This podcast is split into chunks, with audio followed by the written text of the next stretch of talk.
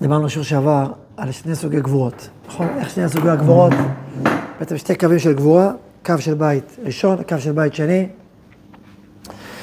דיברנו שזה בעצם אה, אה, העבודה הרוחנית של הגבורה של עם ישראל הייתה השלכה של ההופעה האלוהית של הגבורה באותו הזמן. כי הרי היסוד זה הלכתה בדרכיו, מהו? הפתה. ו, ובבית ראשון הגבורה האלוקית התגלתה בעיקר בניצחון מול האויבים.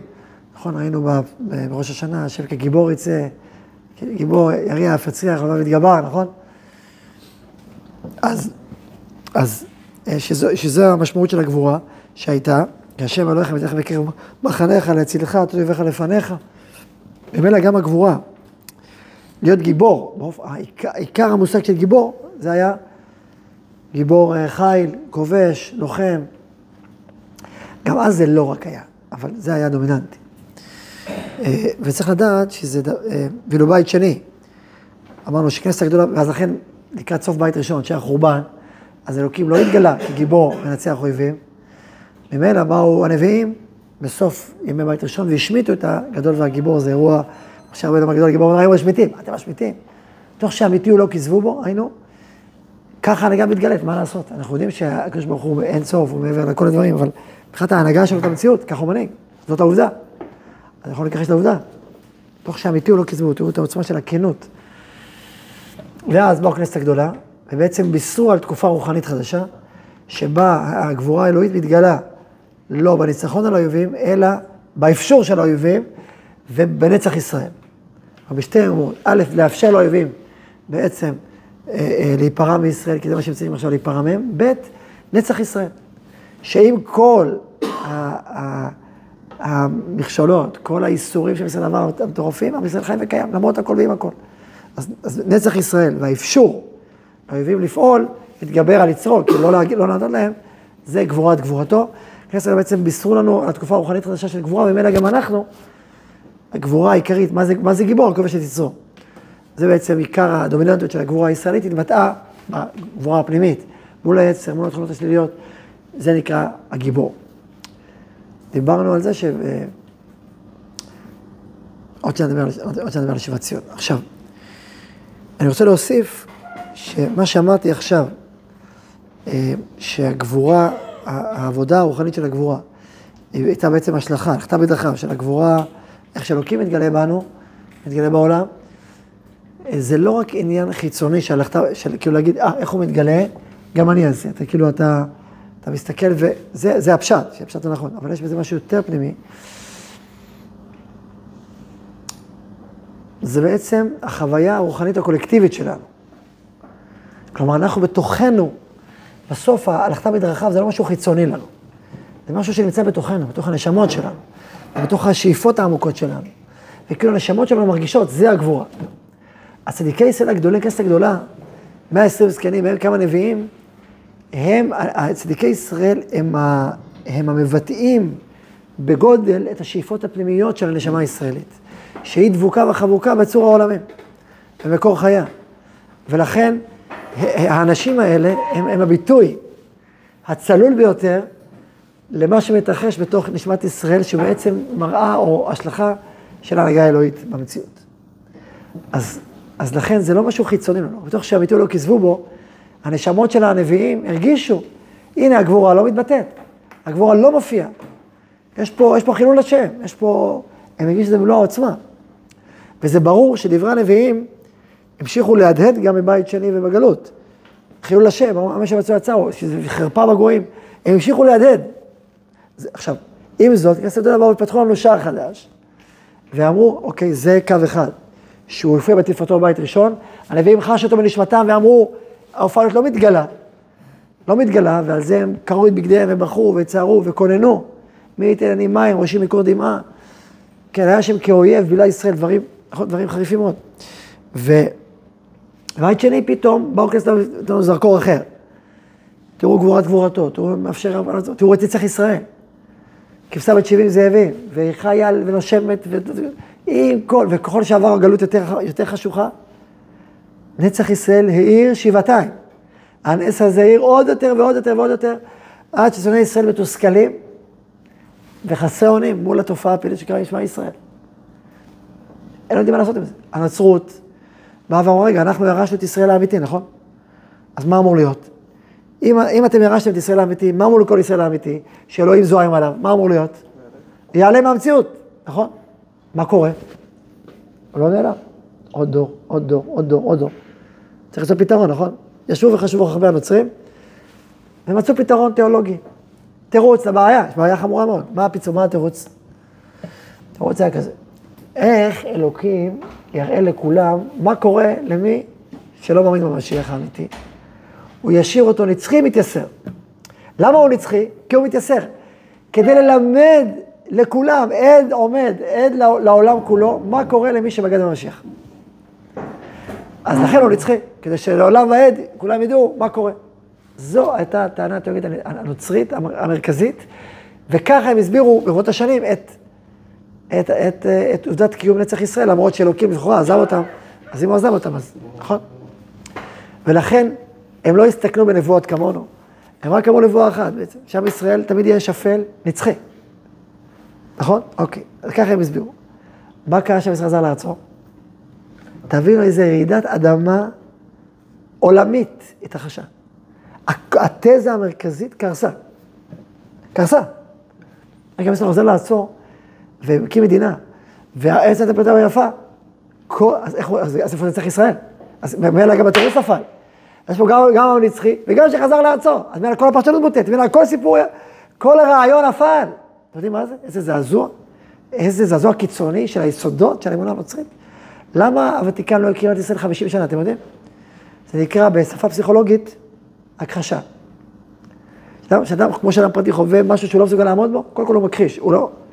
אז זה היה הכחשה בינלאומית של הוותיקן 50 שנה במדינת ישראל. אולי זה אפיזודה, זה הנדקות, אולי ייעלם, נעזור שזה ייעלם. נהיה אנטישמי נעשה, לא נעלם, משגשג, משגשג, אוקיי, אז צריך למצוא משהו אחר, מציאות אחרת. צריך להבין, לפרש את ההיסטוריה. כבר, כבר סופר הסיפור של אה, דוקטור אפרים אה, בן אליהו, תקן את הסיפור הזה עם האפיפיור. הוא נפטר לפני שבוע, שבועיים, בגיל 104. אח של הרב מרדכי אליהו, זכר צדיק לברכה. הוא יהודי שהיה בית שחר סבא נוצף, של מרדכי אליהו. ויהודי הזה דוקטור, שהוא גם איש טבע ואיש ארץ ישראל, ואיש... אז הוא, הוא הדריך את הפמלה של האפיפיור שהגיע אז בזמן מגידו, שלא לחצו את היד, אתם זוכרים כזה סיפור הזה? הגיע האפיפיור, הוא לא רצה פעם ראשונה.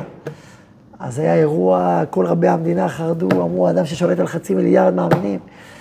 בוא, עכשיו, הוא לא הקים את ישראל, הוא לא רצה לבוא, לא רצה להופעה רשמי, הוא בא מירדן, בא דרך מגידו. היחיד שעמד בתוקף על משמר כבוד ישראל זה הרב יצחק ניסים, הרב הראשי.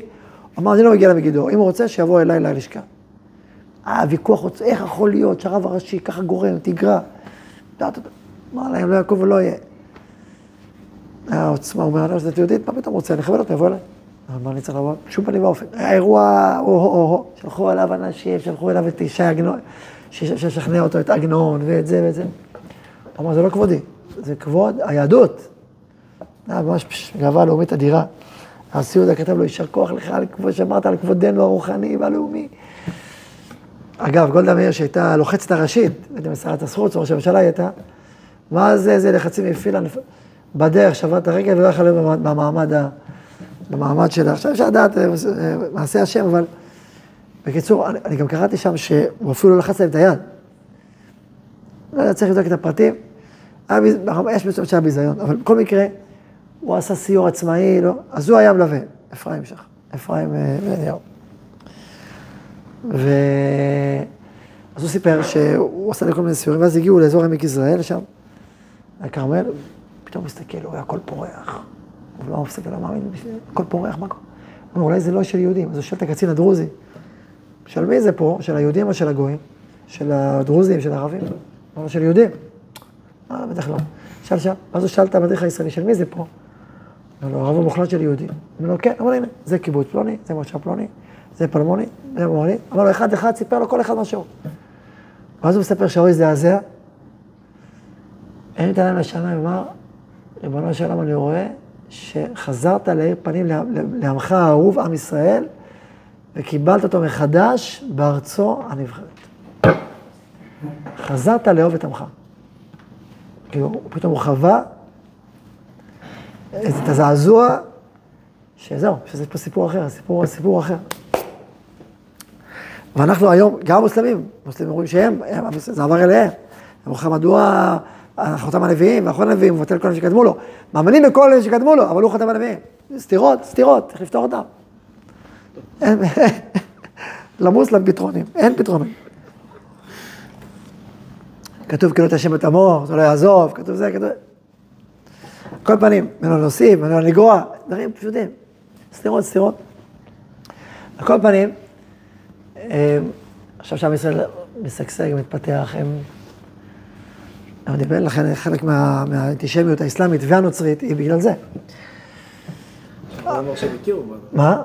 זה עכשיו, לא... עכשיו, הסכמי אברהם, כן, אמרתי, התחלנו, עכשיו עכשיו מתחילים בתמורה מאוד מאוד עמוקה של שינוי באסלאם, זה דבר מדהים.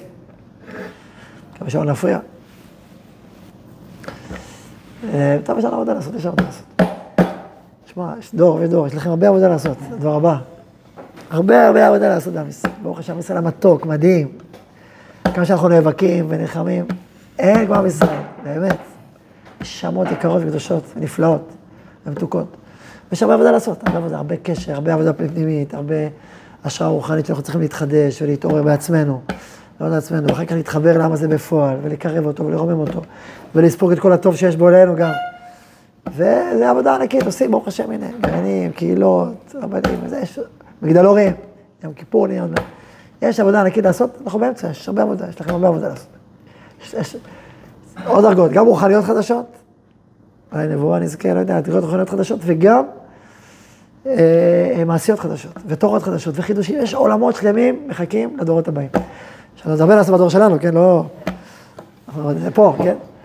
עוד השם. אבל אה, קיצור, אנחנו פה, יש לנו, זה דור מקסים לחיות פה. כמה יש כואב לנו על דברים, על כל פנים, איפה היינו, איפה הייתי? טה-טה-טה-טה-טה. ישראל בארצו והאח של מרדכי. הגבורה. אה, טוב, הזכרתי את זה. ואני רוצה להגיד על הגבורה.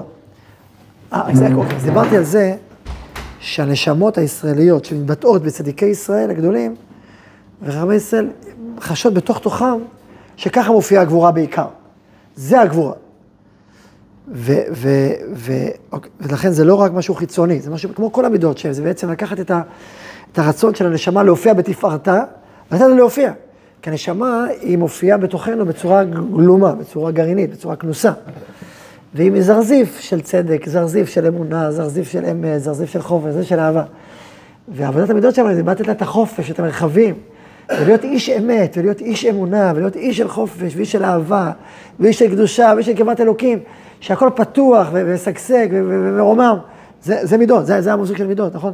לא להיות מחול... זה לא לעבוד על עצמך ולדכא את עצמך, הפוך, זה נותן לך, לפעילות שלך חירות ענקית ועוצמתית. שזה זה מידות ארץ ישראל, זה, זה מלמטה, הפוך. אז גם החוויה הפנים-פנימית שלנו כנשמות, את הגבורה, אז בבית שלי זה החוויה המרכזית, הרוחנית, הנשמתית. ואז אנחנו חוזרים לארץ ישראל, ישיבת ציון, חידושים עתקים, חזרנו לעצמי, לעשות את הפירוטים המפה, פתאום יש לנו צבא, יש לנו מדינה, יש לנו משטרה, יש לנו כלכלה, פתאום מתעורר הצורך המעשי, אבל הרוחני, להופיע גבורה חדשה. עוצמתית, עוצמתית חזקה מאוד. עכשיו מלחמת יום כיפור, אנחנו מספרים מלחמת כיפור, אתה רואה שם איזה גבורה הייתה שם, וואו. עכשיו יצרנו גם גאווה, שזה בעיה מצד אחד, אבל תראו בספר של דוד שלי, הרב חיים, תיאום כוונות. על מפקד בשם דונו, סיפרתי את זה? עכשיו יש כוח צביקה, סיפור אחר, אנשים לחמו כמו אריות, במסירות, בעוצמה, עוד ועוד ועוד. לא ישנו שעתיים. מה, אתה רואה איזה עוצמות אדירות של מלחמה, של מסירות נפש, של כוחות. של גבורה, פיזית, נפשית. זה, דבר עצוב. זה, חייב להיות, זה גם גבורה לאומית מול דיפלומטיה. וכמה צריך, אספר לכם סיפור על הכור האטומי. הפצצת הכור אוס עיראק, של עיראק. מי הפציץ את הכור? בגין. כן, הטייסים הפציצו במטוסים, אבל מי שהפציץ זה בגין. זה לא היה פשוט להפציץ, אתם יודעים שהפצצת הכור, חוץ מהמבצע המורכב מאוד, ולהתדוק באמצע, ולהפציץ כור ולחזור, זה עולם שלם. גם מדיני. עכשיו, בספר על, על פצצת הכור מחולק לשניים. חלק אחד זה המערכה הצבאית, חלק שני המערכה המדינית. עכשיו, הצבאית זה עולם אחד. אחרי העולם הזה, העולם מדיני, מאוד מאוד מאוד מורכב. ואמריקה, אמברגו, עכשיו שלושה חודשים, צריך מכל העולם ולהגיד, זה נכון, זה אמיתי, כך צריך לפעול. לקחת את הסיכונים הדיפלומטיים, צריך גבורה עצומה דיפלומטית, גבורה מדינית. עכשיו, באחד המפגשים של בגין עם, עם, ש... עם האמריקנים, נשיא אמריקה דאז, זה היה מפגש בישראל. לא יודע, סביב הפצצת הכור, סביב נושא אחר, אולי סביב, סביב אולי נסיגות. אז עמד שם, אז יותר מתאר שם, שהיה שם איזה חדר, עמדו שם הנציגים הישראלים, האמריקנים, שעומד נציג המעצמה הגדולה בעולם. עם כל זה שהוא נותן לנו נשקים, כל המרחב שאתה מבין את החשיבות הדיפלומטית שלו, כל החשיבות הנוספות האמיתיות שיש לו. בא ואמר, הוא אומר שהוא התעדן, ועמד מול בגין ואמר, האינטרס העליון האמריקאי, זה שאתם תפנו כך וכך. עכשיו, כולם עמדו שם, והוא זעק, זעק. תחשבו, הוא מדבר איתך אדם עם כל האימפריה מאחוריו, עם כל המשמעויות. הוא שעבר איזה חצי דקה ואיזה דקה, ואז בגין, ואז עמד מולו, אמר, האינטרס העליון הישראלי הפוך. לא, לא מסכים בשום פנים ואופן. עמד, אבידה, זה גבורה, צריך להיות גיבור חי. יש איזה סרטון שרואים את אה, בגין מתאר את, האמירה של אה, שר, אחד השרים הגרמנים, שאמר איזה משפט. מה? הוא שכח מאיפה אני באתי? אני באתי במחתרת הלוחמת, ראיתי את המוות יום יום בעיניים. מה, אני אפקיר שלוש וחצי מיליון יהודים? בשום פנים ואופן. אתה רואה את הגבורה המתעוררת. את העוצמה הזאת, ברמה דיפלומטית גם, ברמה המדינית, ברמה הכלכלית. כל דבר כזה זה סיכון ענק. אתה לוקח, כשאתה אומר, אני מחליט על מבצע, אתה לוקח סיכון עצום, מה יקרה עם פלוג החיילים, פלוג מטוסים. אתה תפסיד גם את זה וגם את זה. ההשלכות. צריך להיות גיבור חייל בשביל לקבל החלטות. זה לא פשוט, לא פשוט. אתה ראש ממשלה, להיות קבינט, וואו, איזה כוח צריך, כוח נפשי ופנימי, ואומץ, ולקחת סיכונים. הוא המון, המון. חוץ מלהיות גיבור חייל בפיזי, גם ברמה המלכותית צריך להיות גיבור. וכל זה גבורה של חוץ, מול חוץ. שיש בה גם גבורה נפשית, כמובן, מתוך, אישיות של גבורה, אבל... עכשיו, הגיע הדור הזה והתעורר. עכשיו, אנחנו, אבל מה חסר לנו? צדיקי ישראל שיגידו לנו שגם מבחינה רוחנית, אז הגבורה היא לא רק, כמו שתצטרך לדבר על זה עוד מעט, אלא גם גבורה כזאת, שהיא קדושה. זה, זה חיכינו. היינו צריכים לקרוא כנסת גדולה כזאת, שיספרו לדור שיבת ציון סיפור חדש על מה זה גבורה, רוחנית. מה זה מידה, מידה הקדושה של הגבורה, נכון? הרי ההנהגה האלוקית השתנתה, ועכשיו מופיע באופן הזה. היא נוססת בצבאות ישראל, עובדה. במדינת ישראל, בעם ישראל. אבל מי יכול להגיד לו את האמירות האלה? שלח לו השם את הרב קוק. הוא כתב בספריו עשרות מאמרים ודיבורים על הגבורה. ועל כמה חשיבות הגבורה, וכמה היא קדושה, גם הגבורה החיצונית וה, והפיזית, וה...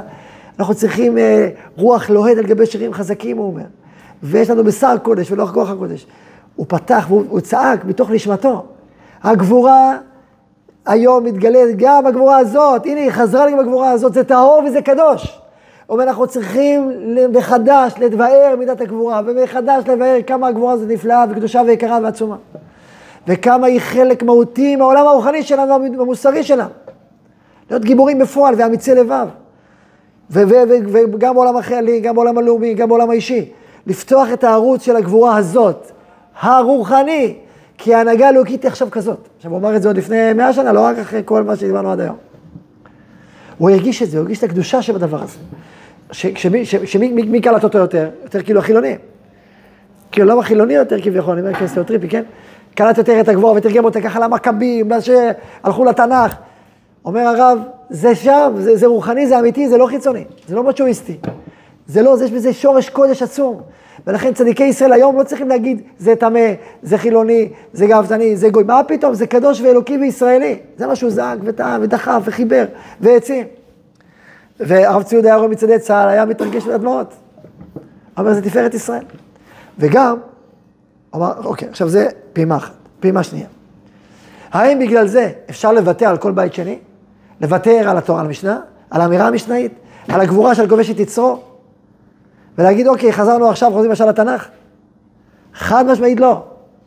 לא סתם עברנו בית שני ואת כל הגלות, ממש ממש לא, אסור לנו לאבד את המרחב הכל כך חיוני של גבורה פנימית, של זיכוך פנימי, של עבודה אישית, שכל שאנחנו בספרי המוסר שלנו חובה חיוני. כי אם לא, הגבורה הזאת תיפול. אנחנו רואים היום, לפי תורם מנהיג צבאי, שכאיש צבא הוא רב זכויות ועתיר תהילה, וכמנהיג לאומי הוא אסון לאומי. אנחנו רואים בינינו, נגד עינינו. רואים אנשים שהוא ברמה הלאומית היום הוא אסון לאומי. לא פחות.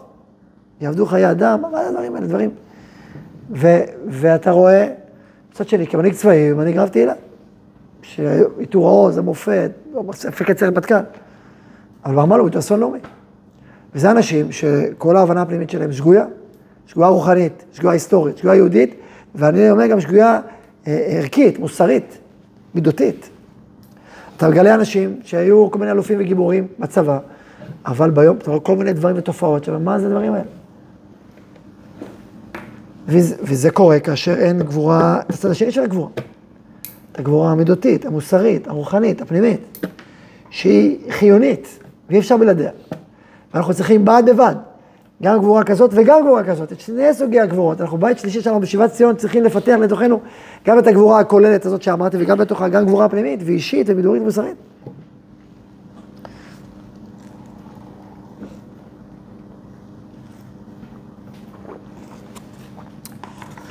קחו, גמרא, הגמרא אומרת על בניהו בן יהוידע, שהוא היכה את שני אריאל מואב, והוא היכה את הארי בתוך הבור ביום השלג. אחר כך זה הפסוקים. אז מה אתה חושב, פשט, מה פשט? הוא היכה את הבור, פשט, פשט, הוא לקח את הארי ביום השלג, כמו שמשון הגיבור, בור, והוא היכה את אריאל מואב, ולחם, ולחם, גיבורים, גדולי הגיבורים, אשר לדוד. כך, כך, זה הפשט של הפסוקים. באים חז"ל ואומרים, מה הכוונה הוא היכה את שני אריאל מואב? לא יודע איך כמותו בית ראשון, בית שני. והבור באורים זו השנה ששנה ספרה וספרי ביום הדסיטווה, שנה ביום אחד את כל המשניות והברייתא. וכך וכך, היה ראש הסנהדרין. אז מה, מה חז"ל רצו להגיד? האם חז"ל רצו להוציא את הפשט? אמרו שהוא בכלל לא גיבור חיל, בסך הכל, לא, זה כמו שיש קומיקסים כאלה שמתארים. אין גבורה פיזית, הכל הכל זה רוחני. זהו, זה, זה בחור ישיבה, בסך הכל, שרק לומד כל היום.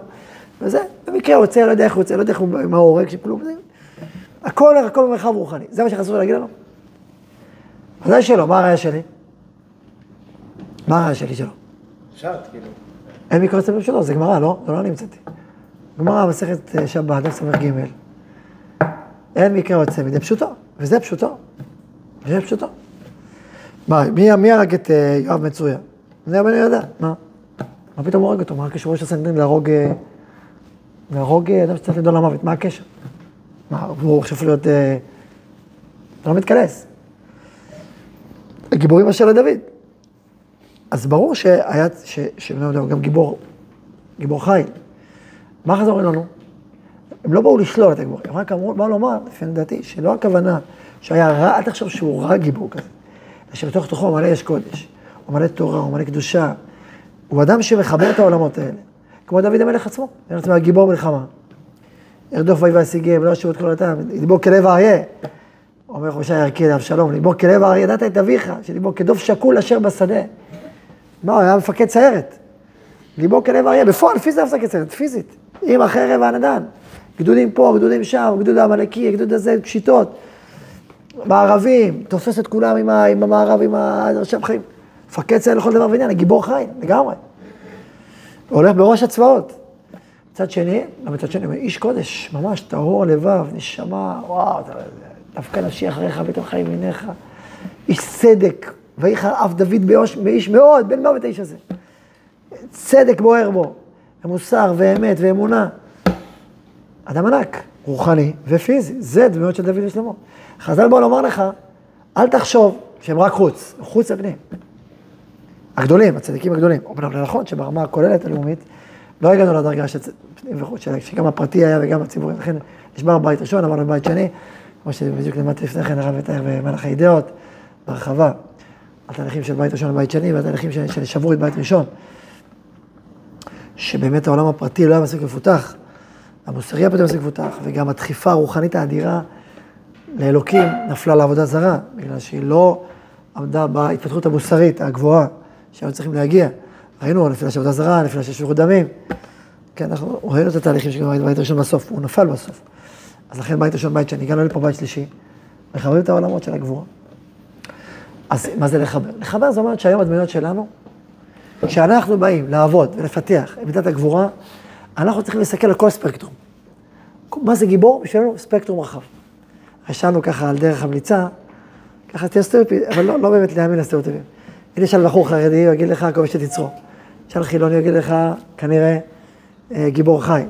שאלתי לו, הוא יגיד לך, גם וגם אני מקווה. כלומר, זה, זה מחובר לשם, זה מחובר לשם, זה מחובר לפה.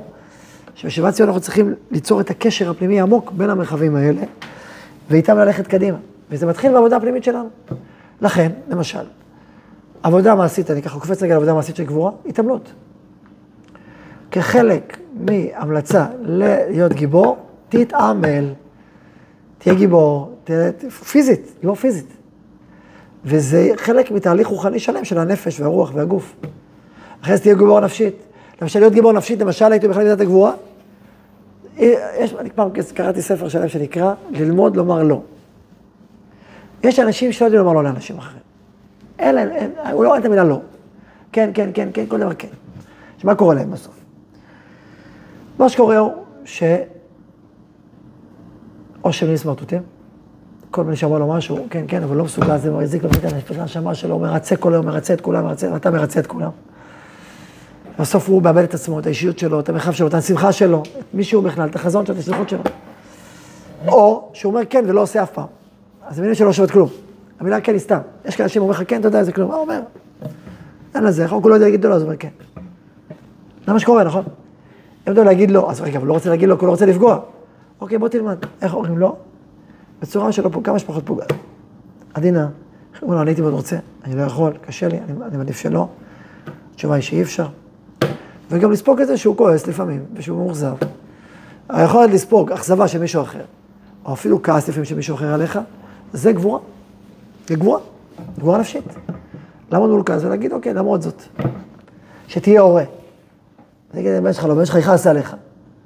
ואולי אם יהיה חסוס ויגיד לך איזה אבא רע אתה. יכול להיות שזה כן, נכון? לפעמים המילים תפצים. איזה אכזריות. יכול להיות דבר כזה? מה תעשה? אה, הוא כועס עליי.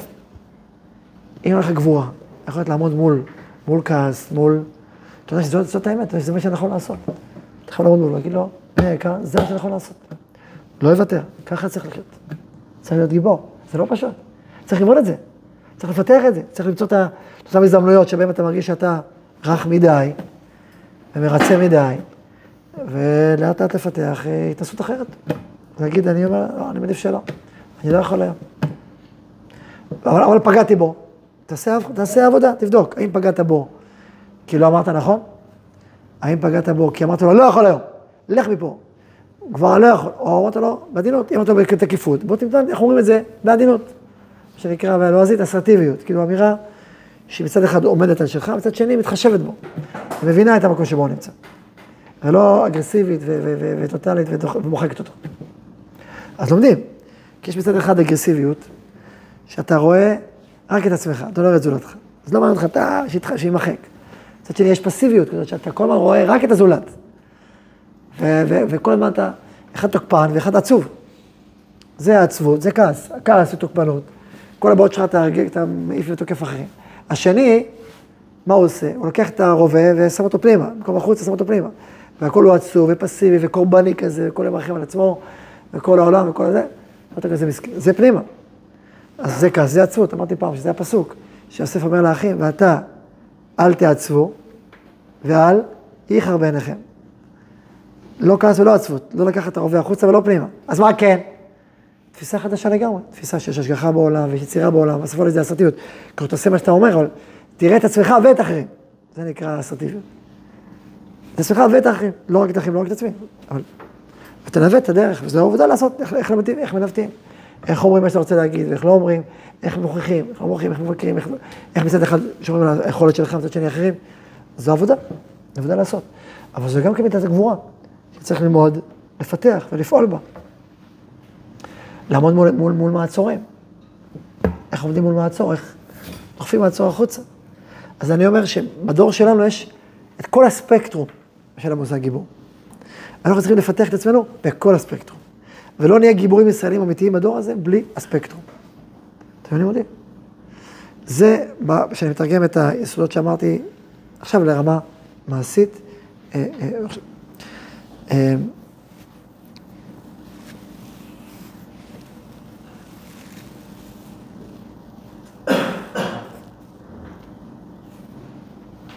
אני אוסיף עוד דבר, יש שאלות? או שאני אמשיך? היה מורה. רק אני אוסיף עוד דבר,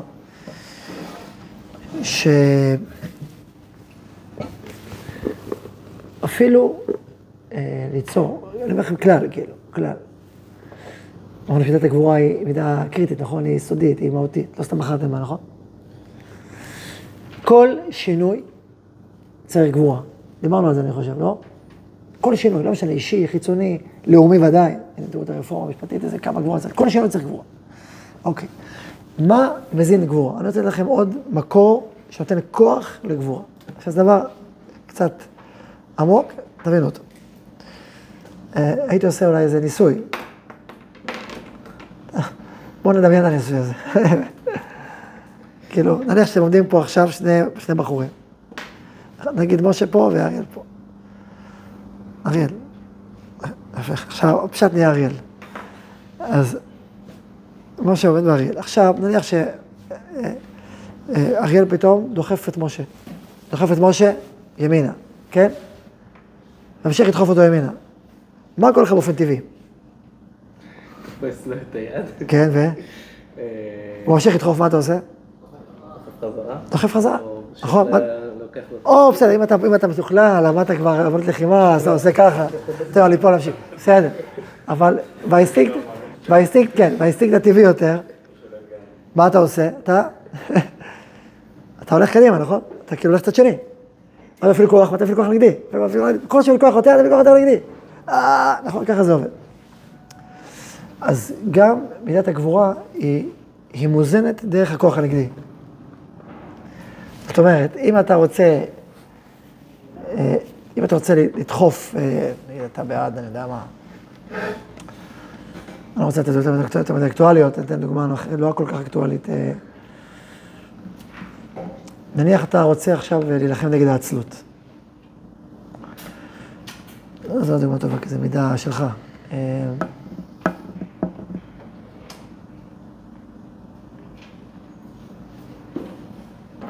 ככל שאתה מחריף את הכוח שעומד מולך, ככה מתעורר הכוח שלך מולו. תראו, נניח? שמאל ימין, כן? לא נדבר עכשיו על רפורמה, שמאל ימין. מה עושה עיתון שרוצה להניע אנשים לפעול נגד הימין, או הפוך? שמאל, רוצה להפעיל את הימין נגד השמאל. מה עושה עיתון הקצה, עיתון הקצה? איך הוא מפעיל את האנשים להיות יותר ימניים? מה הוא עושה? הוא מסביר כמה אנשי השמאל הם משתלטים והם פועלים וכבר אין סיכוי. ותראה מה זה, והשתלטות הפלסטינית על כל השטחים וכל הדברים, ועוד שנייה. אתה קורא, אתה קורא, וואלה, חייבים לעשות משהו, נכון? אתה, אתה כאילו מגדיל מאוד את הכוח הכנגדו, ואז אתה מעורר את הכוח ההפוך, נכון? וגם הפוך, אנשי השמאל, איך הם, מה זה המתנחלים, איך הם משתלטים, כבר חצי מיליון, וכבר זה על חזור, וזה בהלכה, ומה, ואין סיכוי, וכבר כל מה ש... חייבים לצ... אז אתה עושה בדיוק הפוך. לכן זה אבסורד, שאם אתה רוצה ליהנות ולשמוח מה קורה, תקרא את העיתון השמאלי. רוצה להצטער, תקרא את העיתון הימני. זה ידוע. כאילו, עכשיו למה זה קורה ככה? כי בשביל להזין את האנרגיה של לפעול, אז במרחב אה, אפוקליפטי, הכל הכי חריף והכי שחור והכי נורא שיש, כן? ואז, אז אתה, אתה עושה את זה כזה חריף, אז אתה מניע את ההפוך. זאת אומרת, היכולת להניע, לעורר את הגבורה, בעצם להחריף, להחריף דבר. זה כל מהפכן יודע, כלל ידוע, שככל שיותר רע, יותר טוב, למהפכן. כי אם אתה קצת רע, אתה חי עם זה. רוצה יותר רע, תמשיך לחיות איתה. ואם זה ממש רע, אין ברירה, חייבים להפוך. אז לכן ככל שיותר רע, יותר טוב. עכשיו, לצערנו, יש פה עכשיו במדינה יש כאלה שעושים את זה יותר רע כדי ש... אבל, אבל מאוד מגזימים, מאוד מאוד מגזימים, מאוד מגזימים. זה יכול בשני הצדדים אגב, זה יכול בשני הצדדים. גם בעולם הימני או התורני לפעמים מגזימים, שלפעמים עושים את זה נכון, כדי שתפעל, אבל לפעמים מגזימים זה לא נכון, וזה יוצר התלהמות, שזה הבעיה, שלפעמים שני הצדדים מגזימים, קצת התלהמות וסחרור, שלא נגמר, זה הבעיה שזה נהיה, שזה נופל, שזה נהיה קיצוני, וזה נהיה סכסוך ש- שנהיה מלחמת אחים, שזו בעיה חמורה לצד שני. מאידך, לפעמים אנשים ישנים ולא שמים לב למה שמתרחש. ואז אתה אומר בדיוק הפוך, תבינו מה קורה פה, תבינו, כ- באמת, בצדק. אתה מעורר את האנשים בצדק, דרך זה שאתה מסביר כמה כוח מופעל הפוך. ואם אתה מבין את זה, אז אתה מעורר אותו לכוח ההפוך. מבינים? אז לכן באופן, אה, באופן אה, ככה, פתה, כאילו אחד ממקורות הכוח של הגבורה, אפילו ברמה האישית, אתה רוצה עכשיו להתג- להתגבר על איזשהו מידה. אם לא ברור לך כמה היא, כמה היא מזיקה לך, אתה לא תעבוד עליה. אם תהיה כזה פער, וכן, היא קצת טובה וקצת רעה והכל בסדר. האם אתה תעבוד עליה? האם אתה תתפתח? לא. כן, אוקיי. אבל אם תגיד, וואו, יש בה אולי ניצוץ שורש טוב, ואני מחובר אליו, אבל יש פה כמה דברים, אני חייב, חייב, חייב לעבוד עליהם, אז זה מזין אותך. לכן, התחלה של תיקון, התחלה של מידת גבורה, או התחלה של, של גבורה שמניעה איזשהו תהליך של, של שכלול, צריכה להיות בהכרת עומק הבעיה. בהקשר של תשובה, הכרת עומק החטא. אם אתה לא מכיר את עומק החטא, אז אתה לא יכול לעשות תשובה. אתה יכול לעשות שינוי, אם תשובה זה תהליך שינוי, תיקון, תהליך התפתחות. בלי הכרת עומק החטא, לא ילמד תשובה. לכן תראה ספרי מוסר שהם מאוד מגדילים את החטא. אז באופן פשוט אתה אומר, אתה נהיה בדיכאון, אבל זה לא המטרה של דיכאון, הפוך, המטרה זה לעורר את הגבורה שלך, לא את הדיכאון שלך. המטרה לא להשבית אותך, המטרה היא לעורר אותך. תבינו תמיד שזו המטרה. מטרה להגיד את החטא ולהפוך את החטא למשהו שהוא קיצוני והוא מוחלט, וכל חטא הכי קטן עשית דברים הכי נוראים. לא. המטרה היא לעורר את כוח הגבורה שלך נגד החטא. אז אם אתה מדוכא, אז לא הבנת את האירוע. אבל אם התעוררת והתגברת, הבנת את האירוע. לכן להפך, אתה אדם שהוא אדיש מדי, אתה לא יודע מה אתה עושה. תבין כמה זה חמוד, אה, בצדק, אתה רוצה לעורר אותו. אבל צריך לשים לב שזה מעורר אותו ולא מדכא אותו. אם פעלת נכון, הורדת את הגבורה כנגדו, ונתת את עצמו. אם פעלת לא נכון, או מוגזם, או לא בצורה נכונה, אפילו דיכאת אותו וייאשת אותו. זה גבול הדין, לא פשוט, דק ועדין. אבל עדיין, זה מנוע גבורתי, לכאן ולכאן. מבינים את ה- הזה? הגבורה זה גבור של בית ראשון, כאילו. אגב, זה חוק, שאתה מפעיל משהו על... מפעיל כוח על קיר, מפעיל לך כוח על זה, כלומר שזה חוק פיזיקלי כזה, כן. אז זה אומר שעיקר הגבורה זה גבור של בית ראשון, כאילו. כאילו, להפוך את האוהב הפנימי לאוהב חיצוני, כאילו, זה מה שעושים. לא, לא, אני עכשיו נתתי עכשיו עצה, לא הפכתי אותה לכל הדברים. נתתי עכשיו יסוד, יסוד מידת הגבורה, שצריך להכיר אותו ולהבין אותו, ואפילו להיעזר בו כחלק מהתפתחות, אה, כחלק מאור מידת הגבורה הטבעית. אה, עוד לא עכשיו אמרתי, אני אגיד כולל. טוב, אנחנו מגיעים ליום כיפור, יהי רצון ש... שנתכנס את השינויים שאנחנו צריכים לעשות, השינויים הפנימיים, הלאומיים, הנפשיים. יש לנו את הגבורה הזאת, את הגבורות הקדושות. ש, של ההתפתחות, לא, לא הגבורות חלילה המדכאות, שזה גבורות טמאות, המייאשות, שזה טומאה, הצפות, זה טומאה, אלא גבורות קדושות, שאומרות שמחה וחדווה ועוצמה. גם נפשית, גם רוחנית וגם פיזית. גם. ברוך ה' לעולם, אמן ואמן.